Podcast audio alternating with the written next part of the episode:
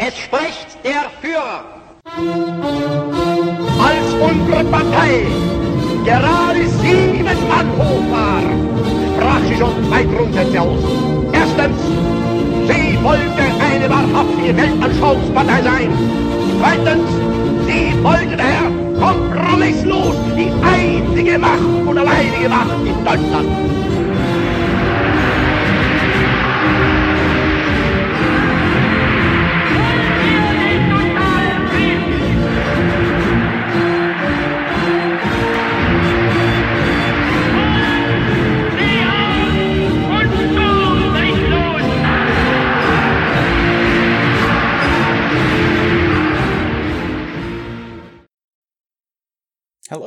And welcome to the Third Reich History Podcast.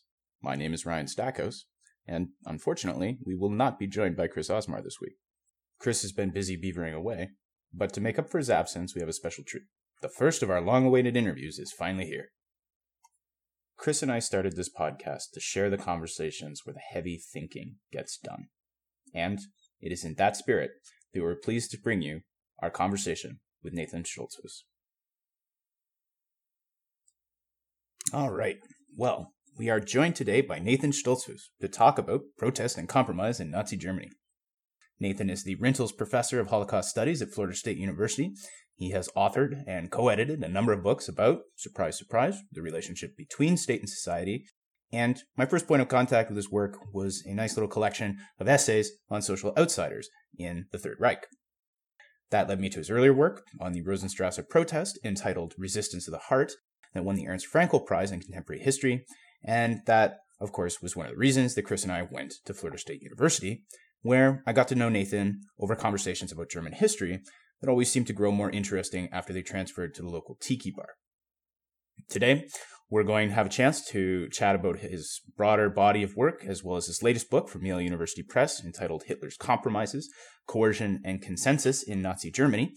So, without further ado, Nathan, thanks for joining us today. Pleasure to have you on the show. Thank you, Ryan. It was uh, good hearing you and your interviewing guys. Thanks. so, before we get into the book today, I, I was hoping you could tell us a bit about yourself. How how did you become a historian? Well, let me jump right into the middle of that question by recalling an anecdote. When I was in Berlin, just having arrived with a Fulbright scholarship and some people to interview lined up. One interview who became a kind of uh, close acquaintance, uh, after a while he just scratched his head and said, look, you know, uh, we here in Berlin, he was uh, counted as a Jew in Nazi Germany and had been persecuted. He says, we have to deal with this. We can't look away. You're an American. What are you doing here? Why don't you go home, start a business, make some money, have fun?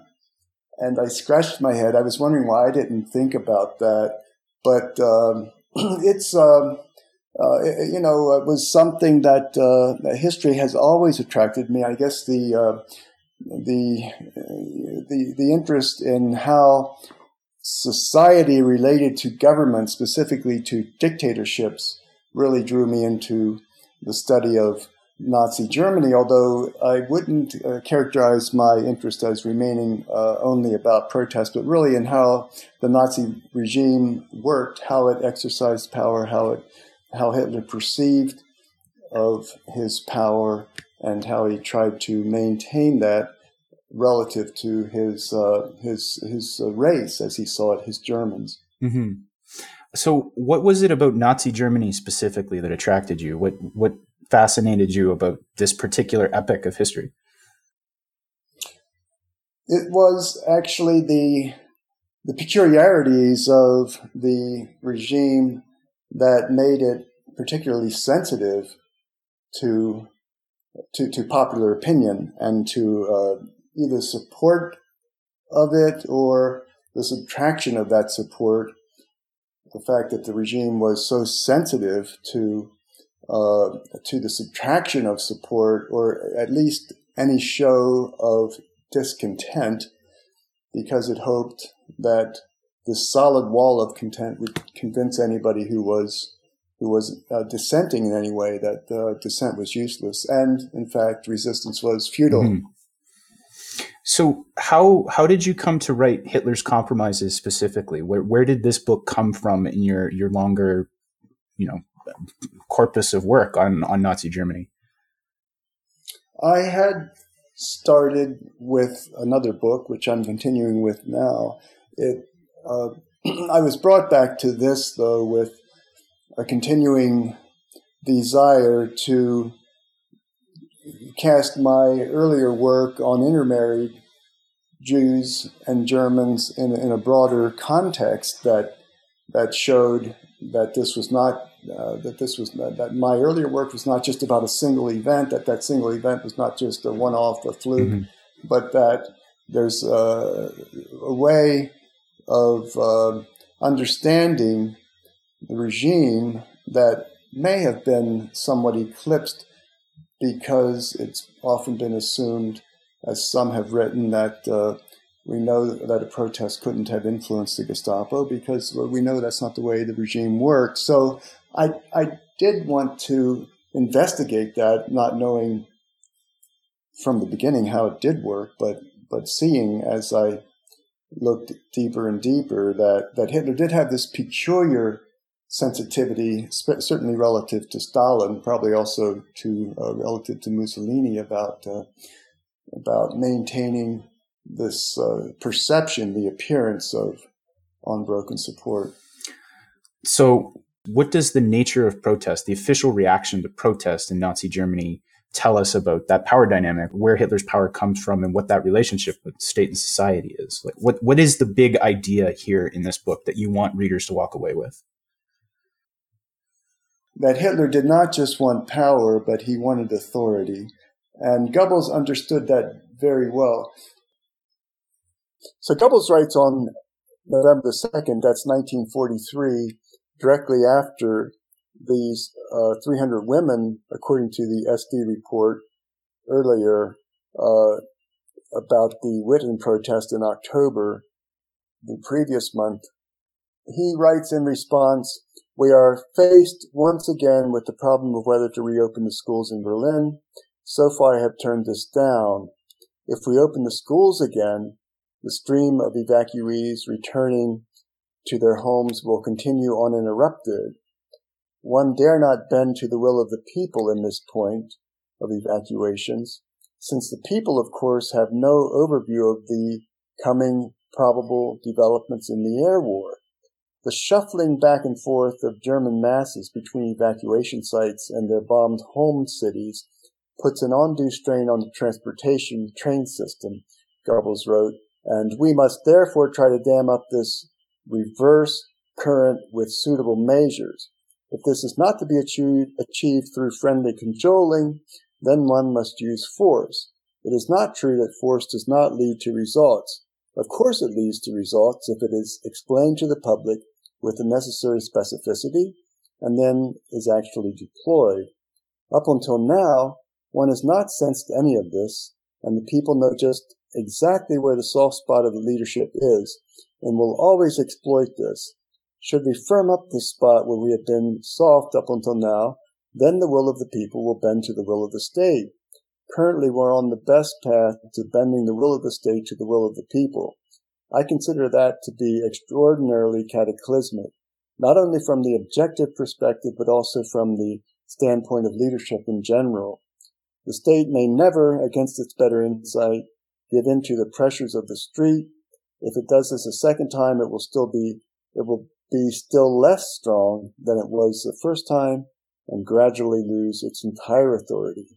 That's what he wrote, uh, Goebbels, November the 2nd, 1943, after the Witten protest, which was, of course, about this issue, women returning to the city of Witten in the Ruhr from their evacuation sites in Baden, where Goebbels wanted them to stay. So, what do you see this quote as telling us about the regime?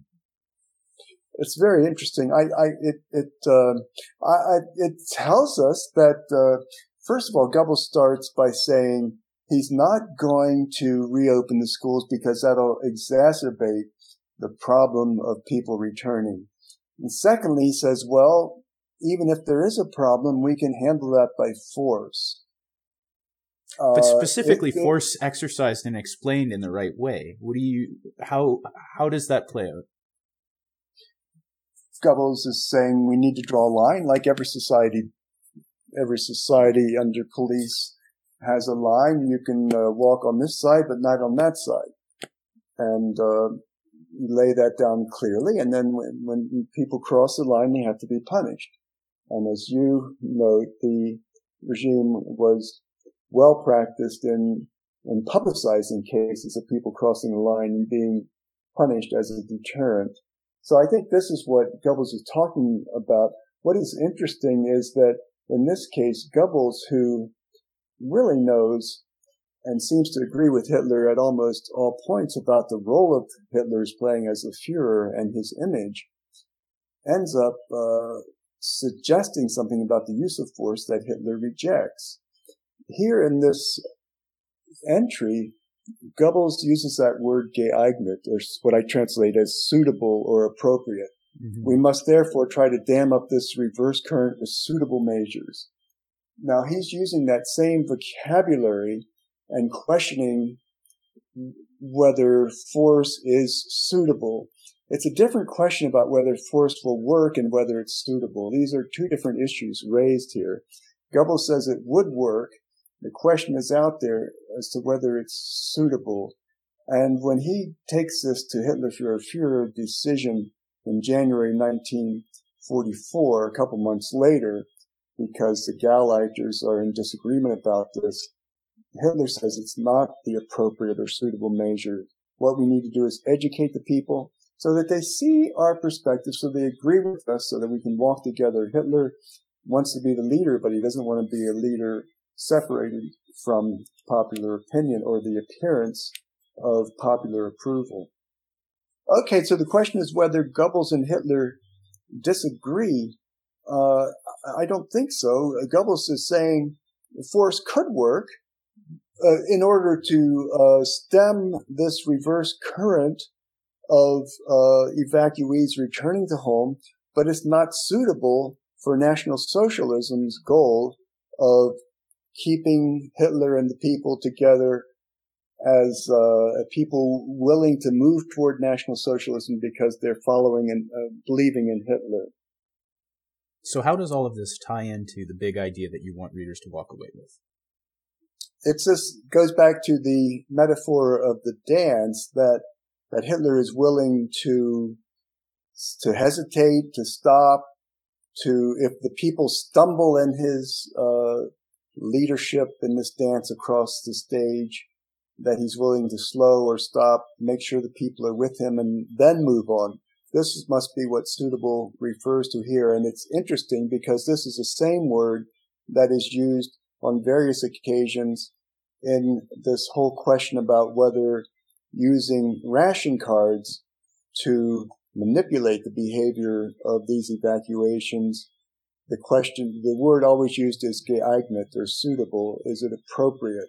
It's not what will work in the context of, uh, the context here is, uh, and the big point here is that Hitler as the Fuhrer wants to be seen as in step with the people. He's concerned uh, certainly about his appearance, his image, uh, but he's also uh, concerned that there is no credible vis- vision uh, or no, no credible dissent that shows uh, that the propaganda so critical to the Nazis is incorrect. That propaganda is that there is a consensus, that the people love Hitler, that the people follow Hitler, and, and any dissent is a mere fringe, an enemy of the people. So a couple reasons there. Uh, in this big picture context, force could work, but it wouldn't work ultimately for the uh, Nazi goals either of preventing unrest or of uh, changing attitudes, of having people follow Hitler away from their traditions in the cases where Nazism requires the people to ditch their old practices and customs and traditions. I've been playing around with this idea a little bit while I've been writing recently that the tendency to discuss the powers, at least within the context of the Gestapo, but I think often what is written about the Gestapo holds true for how people view the regime more generally. The the idea that yeah. unlimited power is exercised, or that there are no limits, no external or legal limits on power, such as it is. This translates to an indiscriminate use of coercion, uh, but that in fact the self-imposed limits are uh, quite important for the way that the regime negotiates its relationship with German society. That's precisely what I mean by the Yeah. It's constituted and re improvised uh, one episode at a time, at least where these episodes incur on the people's traditions so that many people without an organization or without a leader are upset at the same time. And just in the course of everyday life, they discover this. They are in some cases certain that uh, Hitler agrees with them and that his underlings are the ones who are actually perverting his goals, and thus they feel entitled to dissent. It is interesting, uh, and, and uh, that uh, the people do discover this at certain points that they are. Uh, I guess it's when it's so blatant and that there are so many uh, people who are affected. We know that much dissent was simply cut off, strangled from the beginning by the fact that there were so many informers and that people had a hard time trusting each other.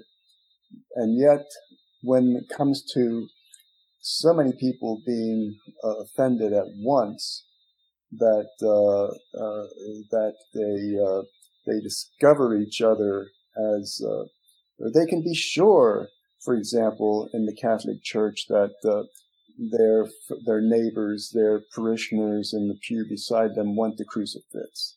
Mm-hmm. So, uh, and also, uh, there's an additional question about uh, uh, how much they're willing to sacrifice. In that Oldenburg crucifix uh, struggle, we saw that some of those Nazi leaders at the local level actually did proclaim that Hitler would be on their side. If not, Hitler would just have to be informed about how important the crucifix was to the Catholics, and then he would certainly uh, allow this. So, uh, but when you get to something like the Rosenstrasse protest, there you have people who are willing to uh, share any fate that their Jewish husbands are are going to share. So that certainly includes uh, death, deportation, or whatever it might be. It was important to them to show their family members that they they were uh, being uh, loyal when so many people weren't. Of course, this, if you look at the SD report on what the women at the Witten protest were saying, you see also that, that uh, there's one reported comment which comes to mind now, uh, where a woman says, oh, what does it matter? You might as well shoot me here as, uh, uh you know, uh, die and uh, have my children die in a bombing without me.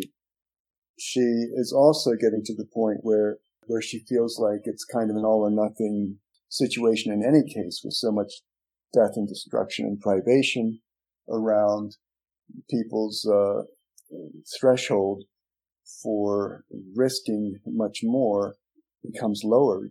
So a couple factors here. One is uh, how much are, are you willing to risk? The other is do you think that Hitler's on your side so you're not really risking anything? If Hitler finds out, he's going to protect you. And then uh, this whole you know, it's, it seems like, uh, there's this, uh, you know, Hitler makes concessions to these protests, ruling in January 1944, for example, that we can't, uh, have more protests because of manipulations of food ration distributions. He's making that in order to keep these Germans in the fold where they seem to want to be. Mm-hmm. So it's it's this whole thing uh, of uh, let's work this out together. Whereas in the Rosenstrasse protest, the major difference is that those women who were married, non-Jewish women married to Jews, were fundamentally against the regime from the beginning because uh, they could see that meant the destruction of, of life as they had interpreted and, and as it gave meaning to them, the destruction of their families. So there was a, a slightly different characterization there of protest. Right, but so long as there is room for tradition within the regime, or at least so long as the public perceives that there is still room for the tradition that they see as under assault within that regime, then they are willing to speak out together and in order to point out what they see as an underling stepping out of line or overstepping boundaries or to inform the regime that we are loyal but we this is important to us you cannot go this far. Right or you don't understand us because you we understand you as wanting to work for us. We both want germany. Mm-hmm. we think we have the common understanding of germany. That's of course what uh, where we get to this uh, you know, pulling the carpet out from under them so slowly they hardly know it. Mm-hmm. You, know, that they, they, they, they, all of these Germans in all these disparate areas with their different cultural uh, backdrops regionally all think that the German that that Hitler has the same idea of Germany as they have, or at least many of them. That's that's of course why the image has to be maintained quite quite vague and uh, yet beneficent and, uh, and, and just, uh, the image of Hitler. Hitler doesn't want to just have uh, power that allows him to control the behavior of Germans. He really wants to change the Germans from the uh, you know, from their attitudes outwards, from their uh, from from from who they are at the most inner core, so that they're interested in being Nazis, regardless of who's looking, who's paying attention, who's uh, keeping score. That's that, that that's who they are. In fact, uh, in his address to the Gauleiters in February of 1943, Goebbels, uh, uh, Hitler says that uh, we want to have enough support by the time my successor takes power that anyone considering resistance at that point will look around and see that it's impossible since uh, you'd have to assassinate the society and not just the leader. So this authority uh, that Hitler wanted so badly was all about uh, leading people, not just into war, but leading them into a new set of social norms. Hitler, of course, and Goebbels were nothing if uh, not breathtakingly visionary. As dystopian as that was, uh, Hitler certainly didn't lack for uh, for vision, and and he wanted to be followed because he thought he could perhaps have an impact on history comparable to that of Jesus, the historical Jesus. Mm-hmm. So the book is organized around these case studies where you pick up the threads of these different confrontations between Germans and the regime. And you begin with Hitler's rise to power and this legal course policy just to remind our listeners, the legal course was Hitler's decision to pursue power through election and avoid a revolution. Now, many people have written that this was tactical maneuvering to avoid a government crackdown or something like that. You say otherwise, and really that it's this foreshadowing of Hitler's entire approach to power and his relationship with the German people. How so? Exactly. It, it was. And I also am somewhat dissatisfied with the with the prevailing uh, interpretation that Hitler learned all of this from the failure of the putsch, the beer hall putsch. It, there is some evidence that the SA sort of pushed Hitler into this into this attempted coup in November 1923, and that uh, and that Hitler was uh, was uh, some sort of observer of uh, of history. We know from the books he's read that he kept uh, notes in the margins of. Mm-hmm.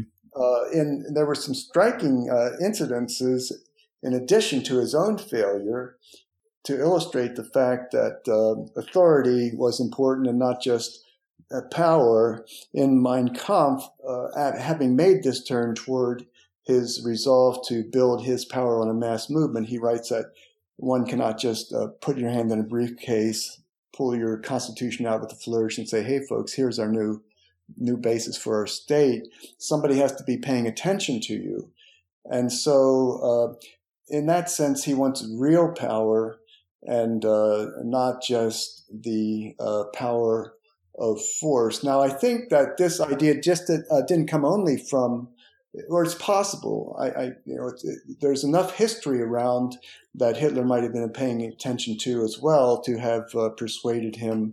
There were two main events in Weimar. The first being the Kapp Putsch, a very striking event where uh, General Kapp and about 5,000 uh, men rattled around in Berlin for about five days, mm-hmm. proclaiming that they were the new government. However, uh, they didn't find anyone to pay attention because the uh, Ebert government had moved down to Stuttgart and everybody was on a general strike. So there was nobody to take orders. No one, you know, paid attention as uh, it's described in Defying Hitler, uh, Haffner's book. It was like a, a, whole week of Sundays since nothing was happening, even less than Sundays. And so uh, basically, uh, he fled for his life because no one was paying attention, even though he had this uh, military force stronger than anyone that was opposing him. In fact, if there had been a military opposition, he could have defeated it handily and uh, declared himself the winner, and uh, everybody might have paid attention then. Uh, certainly, another uh, striking uh, event based on how much German socialists had schooled the German workers in collective action and general strike was following the uh, French and Belgian uh, invasion of the Ruhr, they wanted to get the coal because they weren't getting reparations. Then uh, the Germans uh, did not mine the coal, and they didn't get the coal either. Uh, their uh, Germans were kind of ingenious at this kind of thing too. I, I, guess this is probably a socialist idea, but I've read that when the French would appear at a bar and demand a drink, everybody would walk out, including the bartender, and the French guy would be sitting there on the bar stool without a beer or without anybody to get a beer. And this was the idea about um, uh, about a recognition of authority that Hitler was uh, was perceiving. And uh, I did interview this uh, old Nazi, Leopold Gutterer, who for a couple years, uh, up until the Battle of the Bulge, approximately, had been uh, Goebbels' primary deputy uh, at the propaganda ministry when Goebbels was around wearing other hats in, in a lot of other places. He would actually sleep overnight there and uh, for days on end at the propaganda ministry. Uh, he was very proud of, of what the Nazis called passive Widerstand or resistance.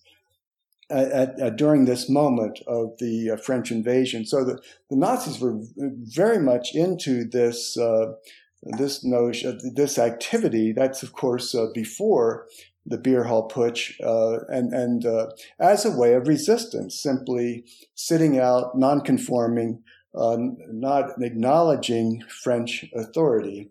And uh, a little bit later, after the beer hall putsch, uh, Hitler writes that that he's very aware of the power of, of strikes, of collective actions. He's afraid of workers and uh, not not afraid. He's just aware that workers uh, are very uh, well schooled in collective action, and that in fact uh, that, that this is uh, that, that this is a force that he wants to uh, get behind him. That's why the initially Nazi strategy is to win over the workers mm-hmm. as the basis of his mass movement. That's just getting Hitler to this to this belief that his power has to be based on a mass movement. And uh, he makes it clear in Mein Kampf that he's not going to just ride the mass movement to the levers of power and then start hitting the masses over their head with these. Uh, he wants to uh, keep building that mass movement. It's not something disposable. And uh, one of the uh, side effects of, of the uh, Nazi decision to use the legal path is that it won over conservative backing. There's not uh, there's some evidence that uh, that the uh, leaders at the top, especially by uh, mid and late 1932, uh, had started to trust Hitler after his trial, where he repeated that uh, the Potemkin trials, where he p- repeated his commitment to the legal way this made some uh, some difference, and uh, it certainly uh, opened the doors to negotiation. You can't imagine that if uh, if Hitler and the Nazis had been like uh, Thälmann and the communists that they would have been invited in to negotiate uh, for power. Of course, the communists were committed not to negotiating and, and committed to actually, you know, trying to brutally make their way to government if necessary. Whereas Hitler was much more on the side of persuasion. Since he had to build up this mass movement anyway, uh, it turned out that the Weimar system was very friendly. That uh, Goebbels even called in the police to uh, uh disrupt an SA sit-in at one point in his Berlin office. They depended on the police.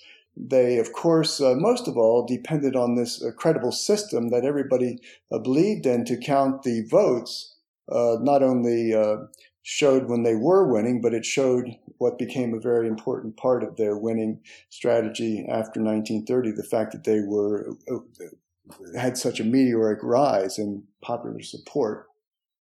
So a cynic might say, we know Hitler was an opportunist. Uh, he changed tack to get his way when necessary. It's it's all propaganda and manipulation. How is what you're seeing and what you're saying different? Well, you're right that uh, not just a cynic, but uh, people note that even dictators, as well as other governments, want buy-in. Uh, so the question is, how far were the Nazis willing to go to get this buy-in? How does terror relate to propaganda and to concessions or compromises, as I as I call them? Mm-hmm. So it's uh, it, it shows that uh, this regime is, even though it's known rightly for its brutality and bottomless deceptions, mm-hmm. uh, Hitler used any tactic at hand and uh, to reach his goals. And one of his goals was this genuine uniform backing, except for one or two dissenter, uh, percent of dissenters, perhaps some fringe that would always be useful as the illustration of the enemy of the people. But uh, uh, so uh, that's uh, that that so we're just seeing how far the regime is willing to go to educate rather than force the people into the kind of behavior that Hitler wants to see. I can't really talk about percentages, you know, how much percent was was force, how much was uh, incentives. Certainly, the uh, the opposition, open opposition uh, that was against the regime itself, were political parties that was just uh, cut off uh, from the beginning with the Gestapo uh, and and other forces of the police. Although it has to be said that that the, the, the, people, as as others have written, saw this as quite fair. They wanted to eliminate the threat of a communist re, revolution and uh, so, so uh, Hitler was uh, careful to proceed with a show of popular support. When he made uh, promulgated the Nuremberg laws, for example, this was preceded by months of uh, party-stimulated uprisings against Jews on the streets, at swimming pools, and businesses and movie theaters, so that uh, you know they were able to say, well, we've got to codify this now. This is something the people are demanding. I know that uh, I haven't seen the documents, but uh, Raoul Hilberg wrote that when Hindenburg opposed the boycott of the Jews in April the 1st, 1933, Hitler convinced him by saying it was the will of the people. So this is certainly the appearance Hitler wanted to make. He was willing to do a lot of compromising just to make sure it was the appearance, although uh, he was hoping that the appearance would translate into uh, into behavior mm-hmm. uh, that that uh, and, and into a whole new set of social norms. As we as we sort of cross the threshold, as it were, from the rise to power to the Nazi regime in power, you begin to look at these case studies of popular protest and regime reaction, and this this map this negotiation process the first one that you look at is the the ongoing dispute in the early years between both the Catholic Church and the Protestant churches in Germany and the Nazi Party. So, in this first phase, you're looking at the confrontation with the bishops. Can you tell us a bit about where that comes from and how the official response embodies this willingness to compromise, this desire to replace values? Sure. You mean uh, replacing Christian values with Nazi attitudes? Or? As you point out, the confrontation with the churches comes down to there there is a there is a genuine desire to avoid confrontation with the population for a variety of like for for both pra- for both instrumental and ideological reasons. Mm-hmm. Right. So Hitler at one point rails against Rosenberg for having alienated or pushed against the hierarchy in, in, in I think both churches just on the sheer basis of being anti-Christian when as Hitler said, and I'm not quoting this word for word, but that he had nothing to gain from it, or he did it in a way, way that the Nazis didn't gain from it. It reminds me of uh, Hitler's, uh, I think, earliest expression of anti Semitism, one of the earliest ones we have in writing from 1919. He writes uh, that uh, Nazi measures against Jews cannot be emotional, they have to be professional, they have to be bureaucratic. Hitler wants to use the law and the bureaucracies because uh, emotional anti Semitism, as it's been ex- expressed in pogroms, hasn't solved the problem. And Hitler is uh, Hitler really does have these goals of uh, removing all Jews from Germany, and so he wants to do that a little bit more systematically. And uh, he feels that Rosenberg was also just lashing out at the churches. We see the same thing happening uh, just after the Nazi defeat of Poland, where Heydrich as well as as Bormann especially are uh, thinking it's time to ratchet up the fight against the churches. And, and Hitler has just, after the war started in the first week of September, has, uh, or the second, has asked, has, has, has decreed that uh, all unnecessary provocations of the church have to de- desist. So uh, he, uh, he's very capable of, of strategy, first of all, and, and of compromise and uh, some, I'm sure that this would not have been uh, the image that he wanted to get across to the public, perhaps all the time. Although uh, one of these major interesting mechanisms of Hitler's power was that the people were uh, convinced in large measures, and not just the working classes. At least uh, there's a lot of report about this across class lines that people thought if Hitler knew something was wrong, he was going to adjust it. Mm-hmm. So they realized uh, that he stood for for justice. That that it might be that he would change the course of uh, policy because of his ornery underlings, uh, headstrong, taking things into their own hands rather than leaving it up to rather than leaving up to Hitler. So so Hitler, I think, begins with the position of compromise in that he sees the people as following a set of norms and beliefs, attitudes, and customs that have to change. And he starts with where they are.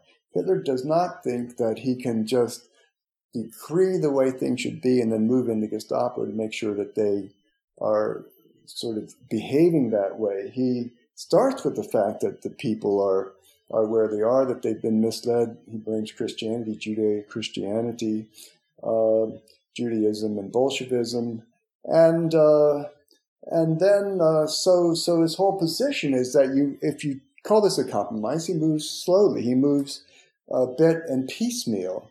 He moves as quickly as possible. He's certainly very eager to use deception if it works in order to build up the practice of uh, Nazism among the people. And then, of course, uh, he tries to avoid having to compromise. These incidences you mentioned that I write about are, are examples of events that happened that Hitler wanted to prevent. Hitler uh, was the Fuhrer. One of the reasons why he is so much more reluctant than some other agencies to just crack down and achieve what he wants at every turn among his own people. Certainly, this doesn't apply to the Jews, the Gypsies, social outsiders. These were treated brutally, but among the people whom he wants to curry into becoming, uh, to curate into becoming Nazis, a Nazi society. Uh, he wants a, uh, a total uh, state, of course, but he wants to build that on a total society. And so, among those uh, so called German blooded people, as he sees them, he is willing to give them a, a second chance to bring them along and to use incentives. Certainly, uh, as we saw, the uh, public political opposition was cut off. But uh, in order to draw the people toward him, Hitler did not think that he could just whip them into being his friend. The quote that you use is really well chosen in that respect. Uh, you have that you have the line from Hitler about who would deprive people of their childish certainties without something to replace them, right? Like only a criminal or a fool or something like that. Yes, exactly. Those two choices you have either you're a criminal or a fool if you think that you can actually deprive the people of their childish certainties without giving them a substitute. So that shows from the beginning how how strategic Hitler is thinking, not only strategically, but he's thinking about who people are. And of course, one of the challenges I have with this book and with the title, starting with the title, is that I'm soft pedaling Hitler. Mm-hmm. That uh, you know, humanizing Hitler. We're seeing, you know, and and and and it has to be said from the beginning. And I keep uh, coming back to that at points in the book. That of course the ultimate destination of Hitler in history and and and his own uh, drive was the destruction of Europe and the you know, near destruction of Europe, certainly bringing it to its knees and the destruction of Germany. So that's where we're headed. And I think uh, uh, when when he's so uh, clever tactically, it only, it's only with regard to how to be this image that the Germans crave, how to be this image that not just the Germans, but anybody, especially if they have a fear of enemies, especially if there's a, uh, a terrible economic crisis or other form of crisis, the uh, the pressure's on to believe some radical solution by a strong man. Mm-hmm. And, and Hitler was so good at, at managing his image to fit that, uh, to fit what the Germans wanted, this notion of a benevolent and all powerful uh, leader. So, so that's the only way in which uh, it does seem that he was clever tactically. I'm not sure if it's the only way, but certainly the main way. And so I want to uh, say from the beginning that this is not uh, saying Hitler was great, and I would also be pleased with the Mel Brooks uh, production of laughing at Hitler. But I'm just trying trying to find out how he how he where he was able how he was able to to uh, build up power. It doesn't have to do with Hitler being more ruthless, more brutal than other people. That's that's what I'm uh, uh, keep keep encountering, and I wonder why. Well, it's a quite a comfortable com- explanation, right? Like, I, and I mean, it keeps it keeps coming up again and again when you're looking at a dictatorship from the outside. It, it is a much more comfortable explanation to say that people are misled or forced or otherwise terrorized into doing these terrible things rather than you know that there there are very human explanations and you know is it livy? Um i i am human. Nothing that is human is alien to me right? Like that the idea that hitler was a human being is sort of difficult to process right? That means that normal people did these things. Yes um, in fact as somebody was reminding me the other day. Uh, Hitler had parents, so yeah. Uh, don't enter that realm uh, without thought.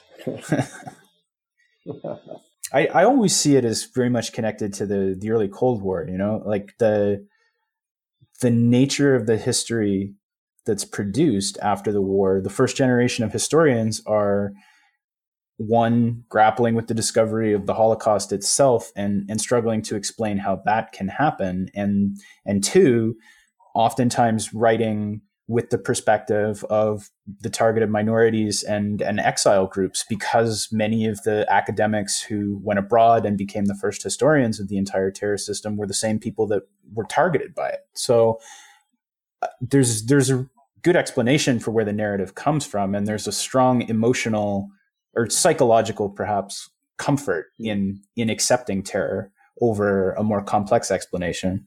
I think.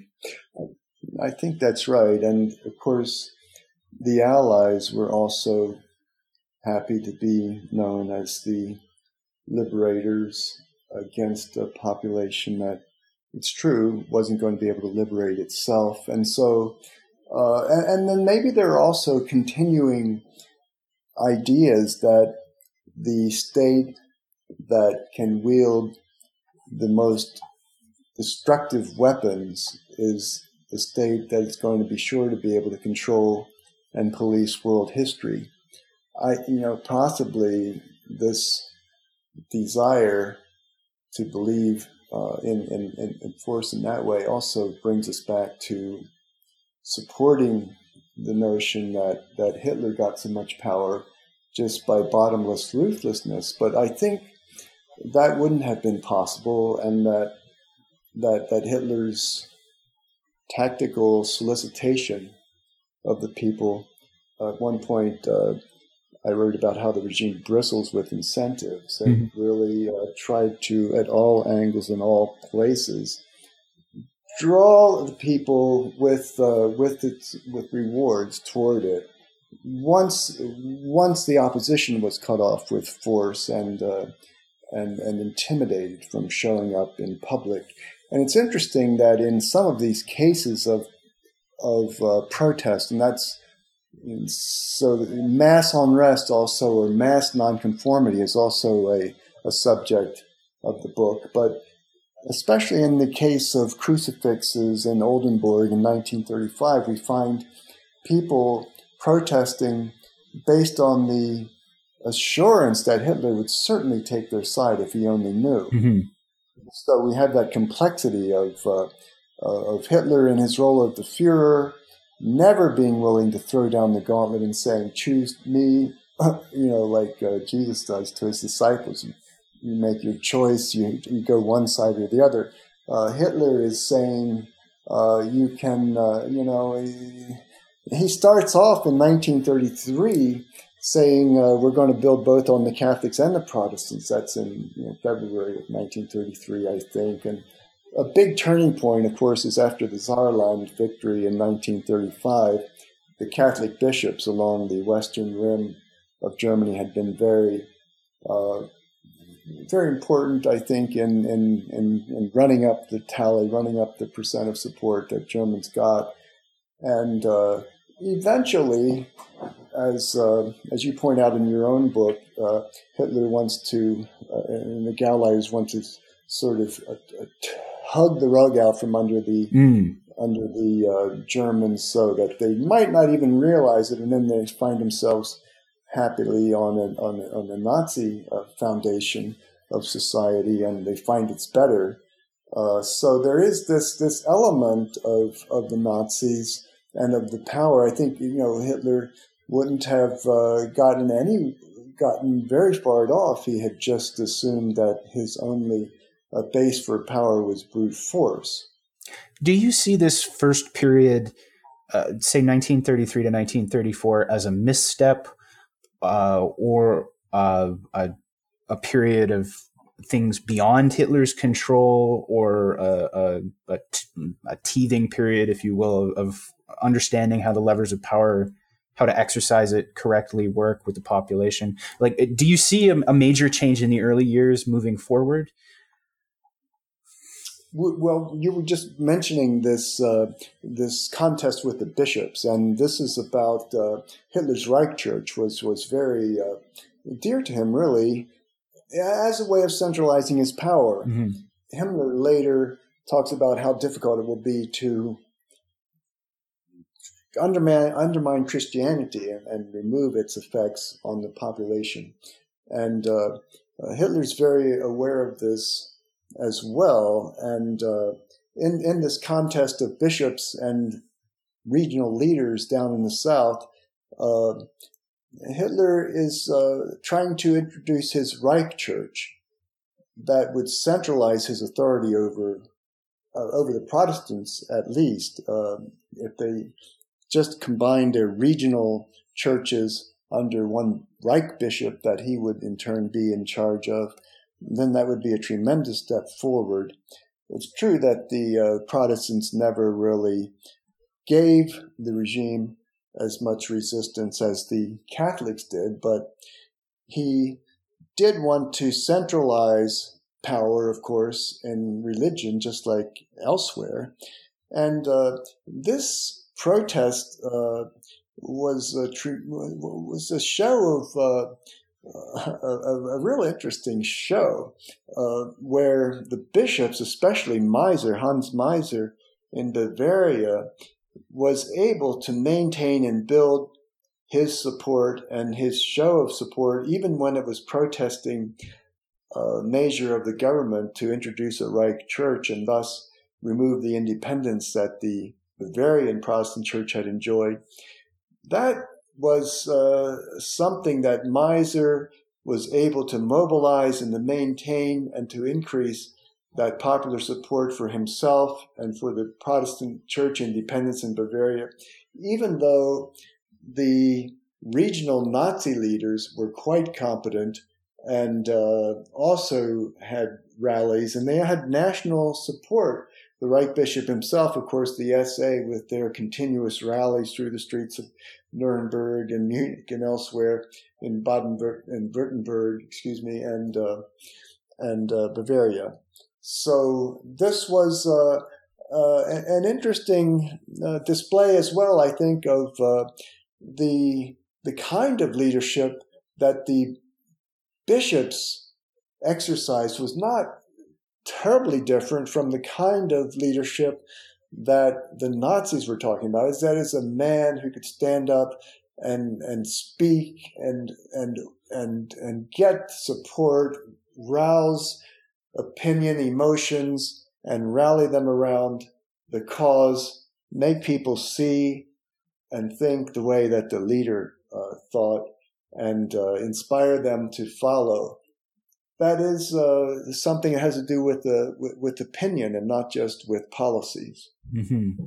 And so these bishops, these these bishops were real rivals, and in the South, where they where uh, Meiser and Wurm decided that they were going to take a stand against the Reich Church, not for any theological reasons they noted, but only because they liked their independence there in the South, and uh, and and they uh, and and and Meiser was also very careful to to point out that he was always being when, when he was in public that he was always being faithful or loyal to Hitler, that he uh, stood behind Hitler's leadership, and that Hitler uh, must not really be in the know about these things. And in fact, what is uh, another point of interest here in this uh, dispute about the right uh, Church, with all the other bishops having agreed in the Protestant Church to this Reich bishop, with two bishops holding out, we have um,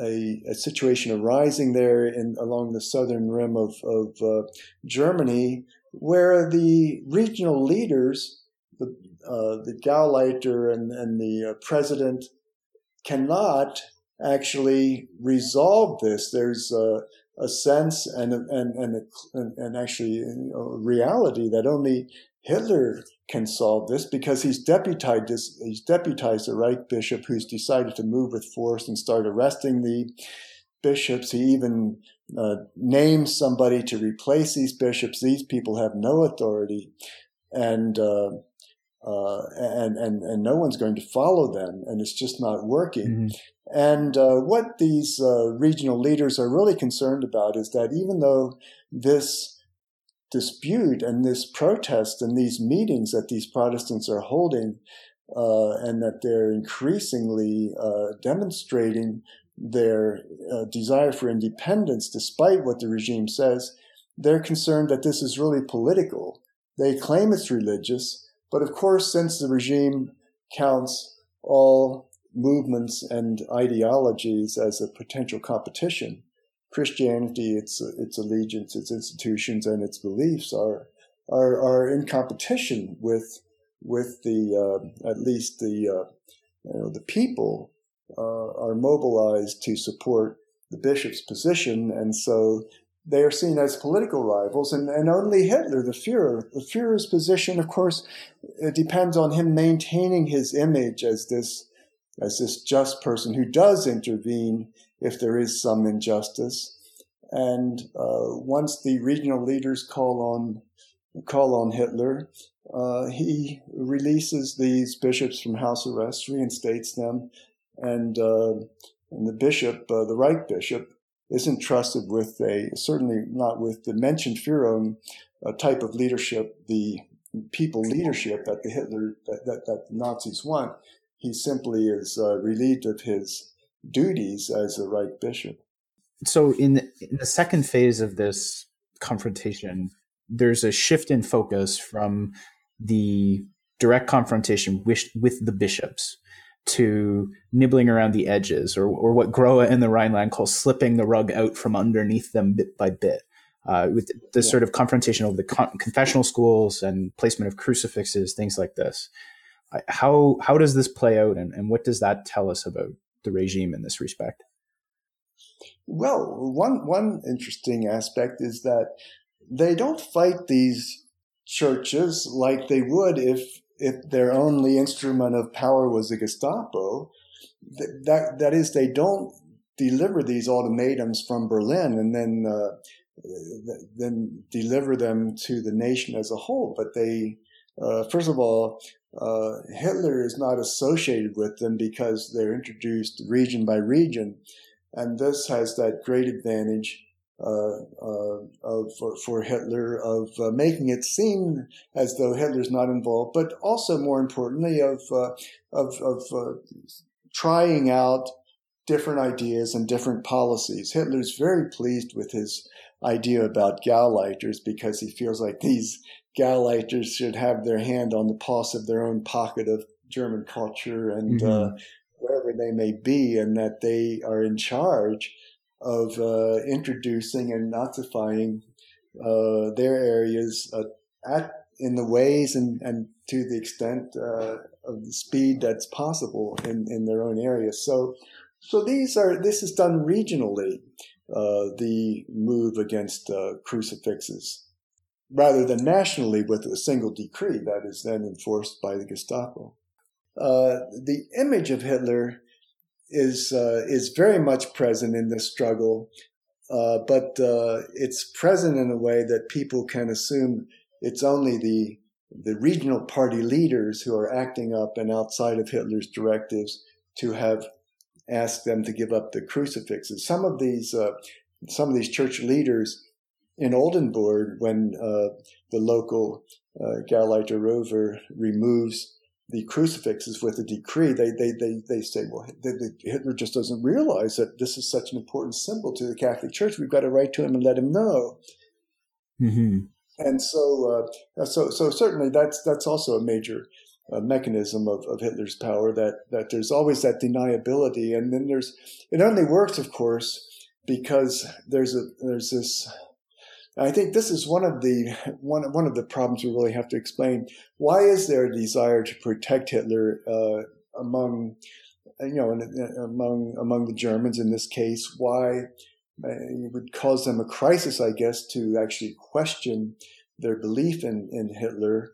But there is uh, this whole deniability works only in, in combination with the, the desire to make it work for people to deny that Hitler is, is responsible.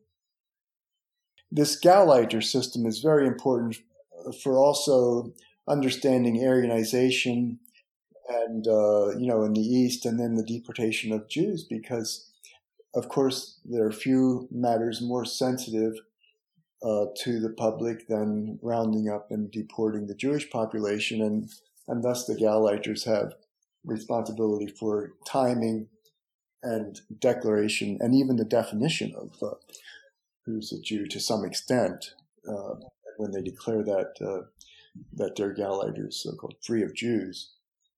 It was actually when talking about this like this puts me in the mind of Alon Confino's book about uh, like regional Heimats in Germany, and this idea that uh, the construction of German nationalism relied in large part on on sort of representing the peculiar within the general. Um, he has a really interesting chapter in there about uh, Heimat museums and how that's the way that the Catholic areas in Germany end up negotiating themselves into this primarily Prussian Protestant nationalism from the late 19th century.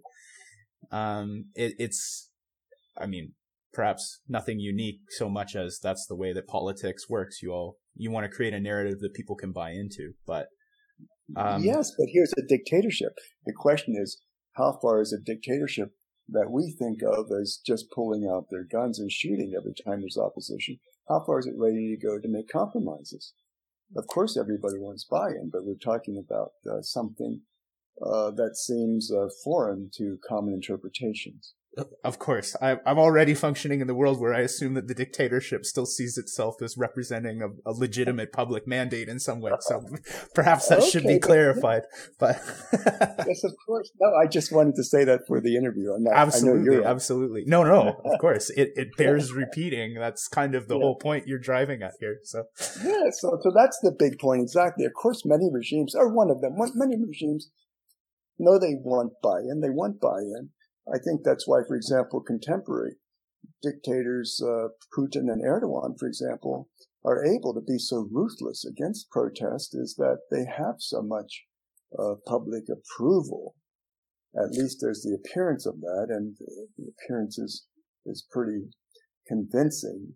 So uh, Hitler, of course, was was much more much more ambitious with his breathtaking redrawing of humanity and society in Germany of actually uh, changed attitudes, radically changed perspectives and, and behaviors. So he had to be a little bit more careful uh, in actually using force.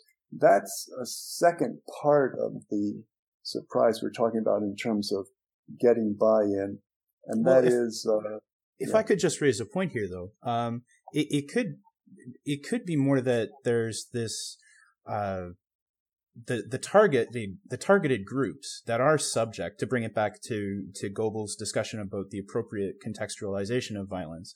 Uh, yeah. And and as you were saying, this drawing of the lines between what is acceptable and what is unacceptable. The groups that are targeted are not part of the social majority the social majority is the group that tends to be generally understood as conforming, uh, occasionally stepping out of line uh, as a as a as a en masse protest when a particular tradition is trod upon, but more or less on board and and certainly not communist or Jewish, part of the broader concept of a Judeo-Bolshevik conspiracy that's outside. Um, it, it, in speaking just of Putin and Erdogan, uh, the use of violence against social outgroups in that respect may in fact be part of where the popularity of the dictatorship comes from. You, know, you look back to the Weimar Republic and the idea that it was culturally adrift and out of control, and that the groups that were seen as creating that crisis are the ones that are subjected to the harshest persecution under the Nazis. That's a great point. I exactly, and it's the same point I was trying to make about Putin and Erdogan about the the outsiders, if they can be identified as outsiders outside of the mainstream, the November criminals, these are people who aren't true Germans, didn't have the interest of Germany mm-hmm. in mind. But exactly that, the vast majority of people cannot be cast that way, not of the German blooded Aryans, as the Nazis call them. And it raises also this important point to me, in my explanation at least, that the Nazis want to work with norms. They're not just working with violence. If they can only get the appearance of a norm to keep people in line until it really becomes a normative behavior, that's fine. Mm-hmm. They just need to, uh, that's why maintaining the perception that there's no dissent. There aren't any public protest people so upset they're going on the streets. That is important. And that's why we don't have records of some of these protests. And it is interesting that somehow the SD report on the Witten protests survived, whereas nothing did on Rosenstrasse Uh, of course, uh, uh, other other uh, records on the von Galen or the Bishop Meiser and Wurm protests do exist, but, uh, but you know we have in black and white the Gestapo's instructions that uh, not to publicize anything about protests, to reinterpret whatever is going on. Goebbels, for example, after Rosenstrasse, says that the people were bombed out and were on the streets. Mm-hmm. So, reading between the lines of uh, the dictatorship's public proclamations and publications, do you get the sense that there was significantly more protest in Nazi Germany than we tend to encounter in these few examples that have survived where it is discussed openly? Or is this a case where those cases are truly the exceptional ones that, that cannot be covered up? There are smaller events or, or I suppose I could just leave you to respond to the question. yeah, it's a good question, uh, Ryan. And I think the the problem isn't whether there was more protest than what we already know about, but, but whether we're able to integrate the response to protest in our interpretations of Nazi Germany. It's, it just doesn't fit in, mm-hmm. in common perceptions and in many scholarly perceptions at all that the regime would be making concessions, uh, compromising a direction it already started out on, reversing course in order to double around and get there in a less direct way. And of course, it always is important to say that uh, people weren't able to get together and decide on some opinion and go out on the street and, and demand it. We're not talking about that. On that note, we draw this installment of the Third Reich History Podcast to a close. The interview with Nathan went on for nearly two and a half hours as we got into a number of digressions and started talking about sources, methods, state of the art, real historian stuff. So rather than get into all of the nitty gritty details in one sitting, what we're going to do instead is serialize parts of the interview like our news section. At any rate, we hope you found it interesting, the first of more to come, and hope to see you next time. Until then.